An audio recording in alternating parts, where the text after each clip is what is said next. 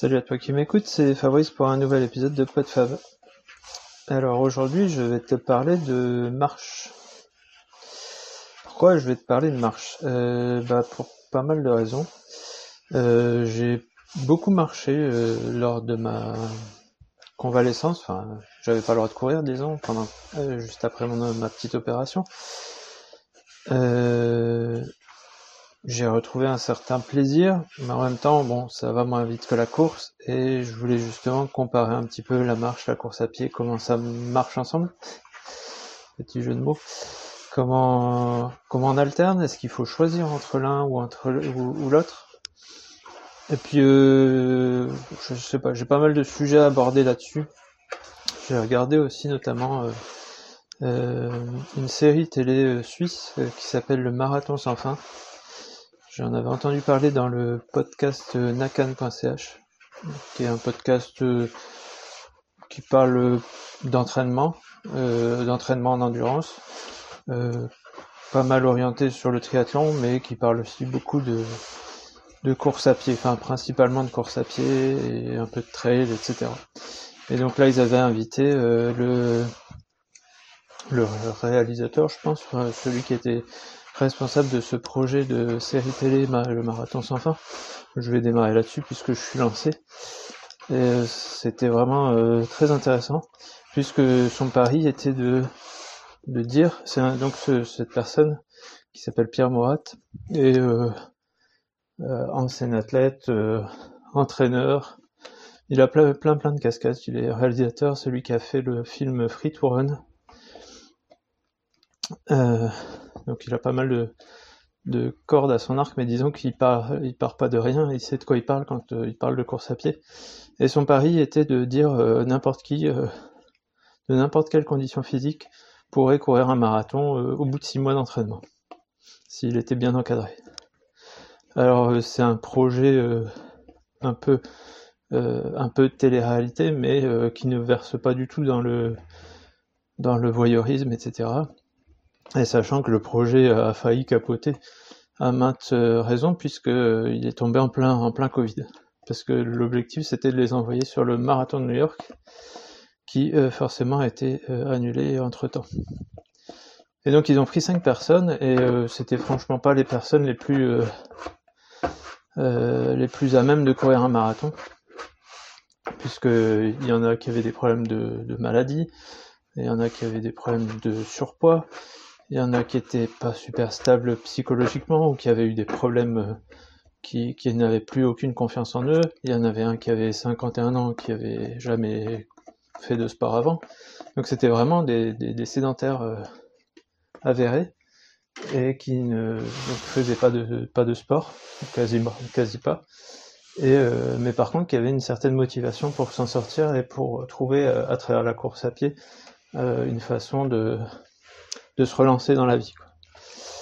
Et sur ce point, c'était vraiment très très intéressant. Donc c'est cinq épisodes de 45-50 minutes qui ont été diffusés sur la RTS, qui elle n'est pas accessible en France, mais qui ont été rediffusés sur TV5 Monde et donc qui sont en replay.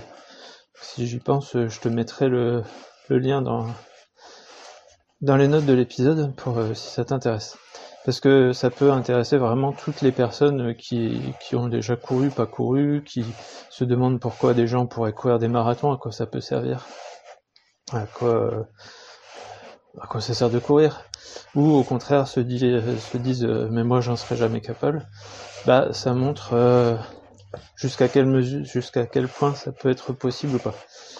Euh, je veux pas forcément euh, euh, dévoiler tout ce qui se passe ou comment, enfin, les conclusions de l'émission, mais globalement, donc, au bout de, enfin, plus ça a duré un an plutôt que six mois avec toutes les, tous les problèmes de, de confinement, etc. Euh, disons que n'importe qui peut parcourir la distance d'un marathon, donc 42 km, au bout de, six mois d'entraînement correct mais tout le monde ne peut pas les courir et en tout cas euh, si euh, c'est des personnes très sédentaires elles le feront en au moins la moitié euh, quasiment la moitié en, marchant voire plus donc il y a la question à se poser de est-ce que dans ces conditions il faut s'entraîner à courir si finalement ça va être pour marcher? Et c'est là où intervient mon le sujet de le sujet de, de, de, cette, de cet enregistrement. Et euh, oui, voilà, euh, où placer la marche à pied euh, Est-ce qu'il faut courir et marcher? Est-ce que marcher c'est tricher? Est-ce que marcher c'est de la faiblesse? Euh, Est-ce que les coureurs sont meilleurs que les marcheurs, etc., etc. Et moi, j'y suis confronté aussi dans le sens où dans les trails, et plus on ajoute, plus on allonge la distance et plus on allonge le, enfin, et plus on a de dénivelé et plus il faut marcher. parce qu'à un moment où c'est on peut courir, mais on va se cramer pour la suite, quoi. Alors autant euh, pour un sportif euh, avéré euh, qui s'entraîne pour un marathon en, je sais pas, en moins de 4 heures, donc à plus de un bon 10 km heure de moyenne, donc quelqu'un qui sait déjà courir depuis un certain temps, moi je dirais que quand même il faut deux ans, c'est quand même c'est quand même bien de pas envisager un marathon avant deux ans de course à pied. Euh, bref, euh, pour quelqu'un qui courait un semi, un 10 km ou un marathon en étant bien entraîné, euh, marcher c'est c'est un aveu de faiblesse, c'est-à-dire que on s'était entraîné pour courir et puis d'un seul coup on peut plus parce que on est parti trop vite, parce que c'est plus dur que prévu, parce que voilà quoi. Et le mur du marathon est quand même assez impitoyable là-dessus, parce qu'on a des crampes tout simplement. il y a des, choses physiques qui nous empêchent de, de pouvoir continuer à courir, même brièvement, de devoir marcher un petit peu. Euh, plus ce que je voulais dire, je sais plus où j'en étais. Euh, par contre, euh, en trail, euh, comme je disais, euh, et pour mon expérience du 56 km, et même sur des trails moins, longs, hein, de 30 km, alors sachant que moi je suis pas en montagne, mais j'ai quand même des fois des belles côtes, euh, je l'ai d'ailleurs constaté euh, dans le dernier trail que j'ai fait, euh, certains courent et finalement on va pas moins vite. En marchant, voire j'ai même rattrapé quelqu'un alors que je marchais. Alors je marche de façon dynamique, hein, mais je marchais plus vite que la personne ne courait. Et quand on court à partir de d'une certaine pente, il est clair qu'on perd plus d'énergie à courir parce qu'on on, on fait sauter le corps en l'air alors que en marchant on a toujours un appui par terre. Donc on consomme beaucoup plus d'énergie à courir qu'à marcher. Et euh, moi personnellement, je sais que le, le, le, cardio s'emballe vraiment très vite si je continue à courir dans les grosses pentes. Et du coup, ça met en péril un peu la suite des événements. Euh, tout ça pour dire que, pour revenir un petit peu à la marche, et enfin voilà pourquoi, enfin, euh, l'origine de mon interrogation, c'est que je m'étais acheté des bâtons euh, il y a deux ans, je pense, pour euh, m'entraîner justement dans les pentes à pouvoir marcher plus efficacement avec des bâtons. Et j'avais pas été vraiment euh, super super enthousiaste. Alors déjà, c'est pas des très bons bâtons. C'est des bâtons assez peu chers, bon, qui se plient.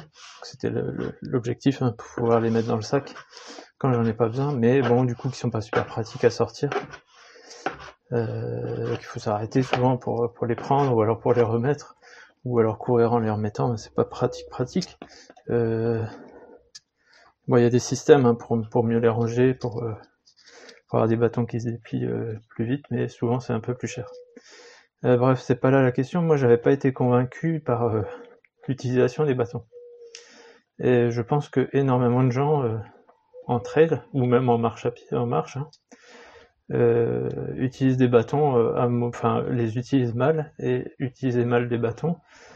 Alors ça a juste l'avantage de donner un rythme, mais je pense euh, que c'est plus dangereux qu'autre chose, c'est-à-dire que on risque de, se, de trébucher dans les bâtons et on se propulse pas vraiment et du coup on n'est pas tellement plus efficace. moi sur les premiers entraînements, sur j'avais pas constaté d'amélioration de, dans les, dans les performances à utiliser des bâtons plutôt qu'à faire une marche efficace en appuyant sur les genoux, par exemple dans les montées. Et tout ça pour dire que je me suis dit, euh, euh, entre elles, euh, il y a très peu de, il y, a, très peu d'explications sur comment utiliser les bâtons. j'ai cherché, j'ai fouillé, j'en ai trouvé un petit peu finalement. Je remets le micro. Voilà, voilà.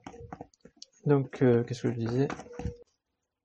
Oui, donc je trouvais que les bâtons n'étaient pas forcément plus efficaces qu'une marche active en, appuyant sur les jambes dans les montées, par exemple. Euh, mais euh, je me suis dit, il y a quand même euh, un intérêt très probable à utiliser des bâtons et comme il faut. Alors souvent les trailers sont aussi, enfin ceux qui font beaucoup de trails en montagne, bah, c'est parce qu'ils habitent aussi en montagne et ils font du ski. Donc ils ont une utilisation des bâtons plus efficace parce qu'ils ont appris à le faire avec les skis notamment. et puis il y a aussi la, marche nordique qui utilise des bâtons et euh, de façon relativement efficace. D'ailleurs, euh, dans certains, bah, dans mon 56 km, euh, je me suis aussi fait doubler. alors, enfin là, j'étais en marche hein, sur une grosse montée, mais quelqu'un qui faisait de la marche, bon, peut-être qu'il avait moins de kilomètres dans les jambes, mais était beaucoup plus efficace que moi en montée. Je sais plus si elle avait des bâtons ou pas. Je pense que oui. Euh, bref, donc euh, il y a une technique, il y a, forcément un apprentissage à avoir et euh, j'ai commencé à, le faire, à étudier vraiment la marche nordique, comment ça marche. Et je faisais vraiment pas ce qu'il fallait, c'est-à-dire que moi je plantais le bâton dans le sol, ça vibrait dans, mon bras, j'étais à la verticale et je poussais pas du tout dessus. Donc il y a vraiment un apprentissage à avoir, il faut, aller voir des vidéos, il faut s'entraîner, il faut ressentir, et au bout d'un moment, on sent qu'effectivement, on peut pousser dans le bâton. Déjà, il faut pas le poser la verticale, mais à 45 degrés, et pousser vers l'arrière. Et euh, contrairement à la course à pied, où on va essayer d'avoir une foulée, euh, raccourcir ses pas pour pas taper dans le talon. Euh, au contraire, en marche, il faut allonger son pas et attaquer du talon avoir une foulée la plus ample possible. Parce que sinon, si on fait des petits pas, on a l'impression de mouliner avec les bâtons, on essaye de courir après ses pieds avec des bâtons. Et je, trouvais vraiment pas ça euh, ni plaisant ni efficace. Donc voilà, tout ça pour dire que euh, les bâtons peuvent être euh, efficaces si on apprend à s'en servir. Alors après, c'est facile quand on est sur du plat. Dès que ça monte ou que ça descend, c'est plus compliqué. Et dès Dès que c'est plus technique avec des cailloux, de l'herbe, etc., c'est encore plus compliqué aussi. Donc euh, c'est un apprentissage euh, de longue haleine. Et euh, tout ça pour dire quoi encore? Est-ce qu'il faut choisir entre la marche ou la course à pied? Ben, Je pense que bah, c'est justement l'intérêt de, ce que je voulais dire, c'est que je j'essaye de varier mon entraînement et d'intégrer une sortie de marche par semaine en plus de mes sorties course à pied, parce que euh, déjà avec les bâtons, euh, ça devient quand même relativement... Euh, c'est pas cardio, parce que... Enfin si, c'est un peu cardio, mais déjà on utilise plein d'autres muscles qu'on n'utilise pas forcément en course à pied. D'ailleurs après mes premières sorties où j'essayais d'utiliser les bons mouvements, bah, je sentais mes épaules le lendemain et mes fessiers, alors que j'ai quand même l'habitude de marcher et de courir, donc c'est qu'on utilise vraiment d'autres muscles, une autre façon de, de se déplacer. Et, euh, et après, on est beaucoup, enfin après une sortie de, marche, euh, on est beaucoup moins fatigué et essoufflé qu'après une sortie de course à pied, mais je pense que ça quand même, ça, ça, ça permet d'améliorer quand même sa condition physique.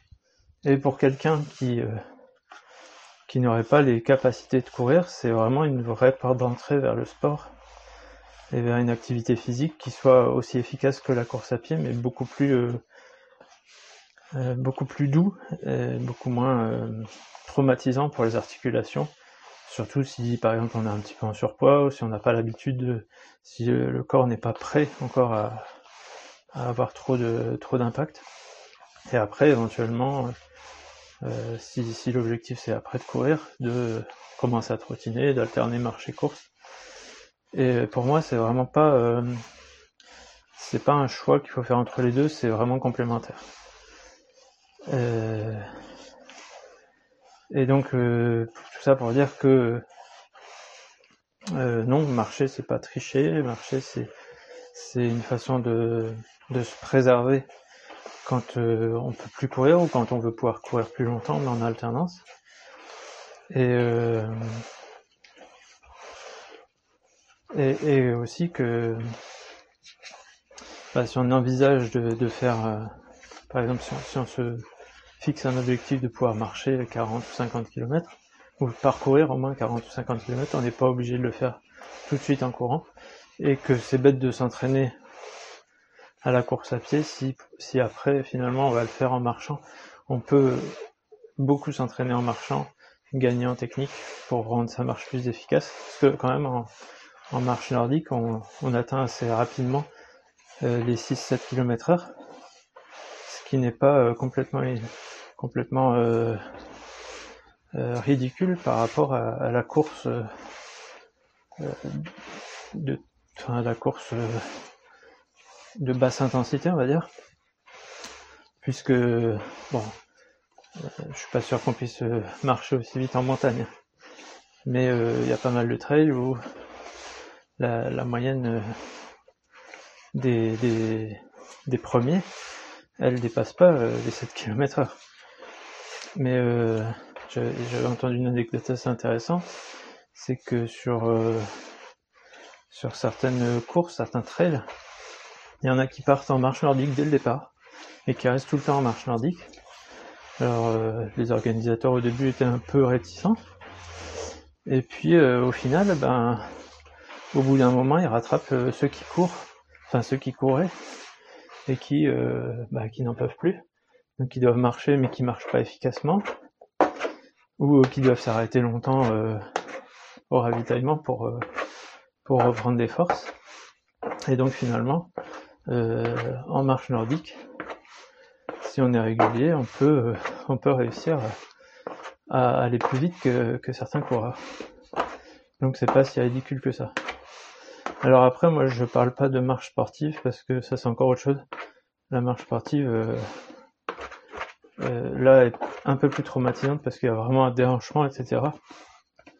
Et je comprends pas bien comment on peut marcher à 15 km heure, mais les champions de champion du monde marche à 15 km heure. Alors que moi j'ai déjà du mal en courant, mais bon bref.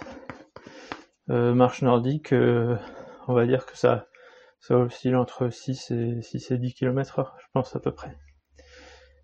Euh, voilà, voilà. Qu'est-ce que j'ai d'autre à dire? Je crois que c'est tout. Je pense avoir fait le tour du sujet. tout ça, donc pour, pour, pour ceux qui, font pas de sport, qui m'écoutent et qui, qui sont intéressés, ou même ceux qui justement courent. Parce que, comme je disais, hein, oui, c'est ça que je voulais aborder aussi, c'est que euh, souvent il y a un certain mépris entre marcheurs et, coureurs. Alors c'est souvent c'est en bonne entente, hein. mais comme je l'ai déjà raconté, euh, sur certaines courses, il y a aussi de la marche nordique. Et euh, la marche nordique, L'inconvénient des bâtons, c'est quand même le schlac, schlac, schlac, schlac. Souvent, ils sont à deux ou trois de front parce qu'ils discutent. Euh, pour les coureurs, c'est un peu casse-pied à doubler. Et puis en plus, ils nous entendent pas forcément arriver avec leurs bâtons, ou parce qu'ils discutent. Et euh, on va pas au même rythme quand même, donc on, doit les doubler. Et euh, d'un autre côté, bah, les marcheurs, souvent, ils sont un peu je, je veux pas présumer de leur attitude vis-à-vis des coureurs, mais quand je marche ou que je vois un coureur, euh, euh, bah, oui, je, je, je sais pas, c'est, on, va moins vite, donc on se sent un peu inférieur. En même temps, on peut avoir une part d'admiration, de dire, euh, moi, j'oserais pas, je, je serais pas capable de courir à ces endroits-là. Donc il y, a un certain euh, euh, une certaine, euh, je sais pas comment dire, dichotomie entre entre les deux pratiques parce que ça se fait pas à la même allure. Et du coup, euh, souvent c'est en bonne entente, hein, même les marcheurs souvent encouragent les coureurs. Mais euh, il y a le, le, marcheur qui soit envie, soit dédaigne le coureur parce que c'est trop dur pour lui, ou parce qu'il en a pas envie, il trouve que c'est un peu trop barbare la course à pied. Et d'un autre côté, le coureur qui qui lui aussi euh, dédaigne un peu le marcheur parce qu'il trouve que c'est un aveu de faiblesse de marcher. Et donc il y, a, une espèce de de bonne entente, mais en même temps de de mépris entre les deux les deux pratiques, alors que je pense que les deux, enfin si on a dans sa tête les deux pratiques, eh ben on apprend on apprend à respecter l'intérêt des deux des deux côtés des deux facettes. Donc voilà, tout ça pour dire que je dis beaucoup trop souvent tout ça pour dire. Mais donc euh, euh, si tu cours, bah essaye de marcher un peu, peut-être ça va t'apprendre des choses et puis ça pourra t'apprendre à être plus efficace quand c'est pas possible de, courir parce que t'en peux plus. Et si tu marches ou si tu as peur de courir euh, parce que tu voudrais faire du sport mais que tu peux pas vraiment, bah commence par marcher et puis peut-être que ça viendra et que tu trouveras quand même beaucoup de plaisir dans, la marche en étant beaucoup plus respectueux avec, euh, avec les articulations et, avec le corps euh, s'il a besoin d'adaptation. Voilà, voilà. Bon, bah, je crois que j'ai bien fait, bien long, mais c'est un sujet qui, qui m'intéresse en ce moment. et je voulais te partager ça. Allez, salut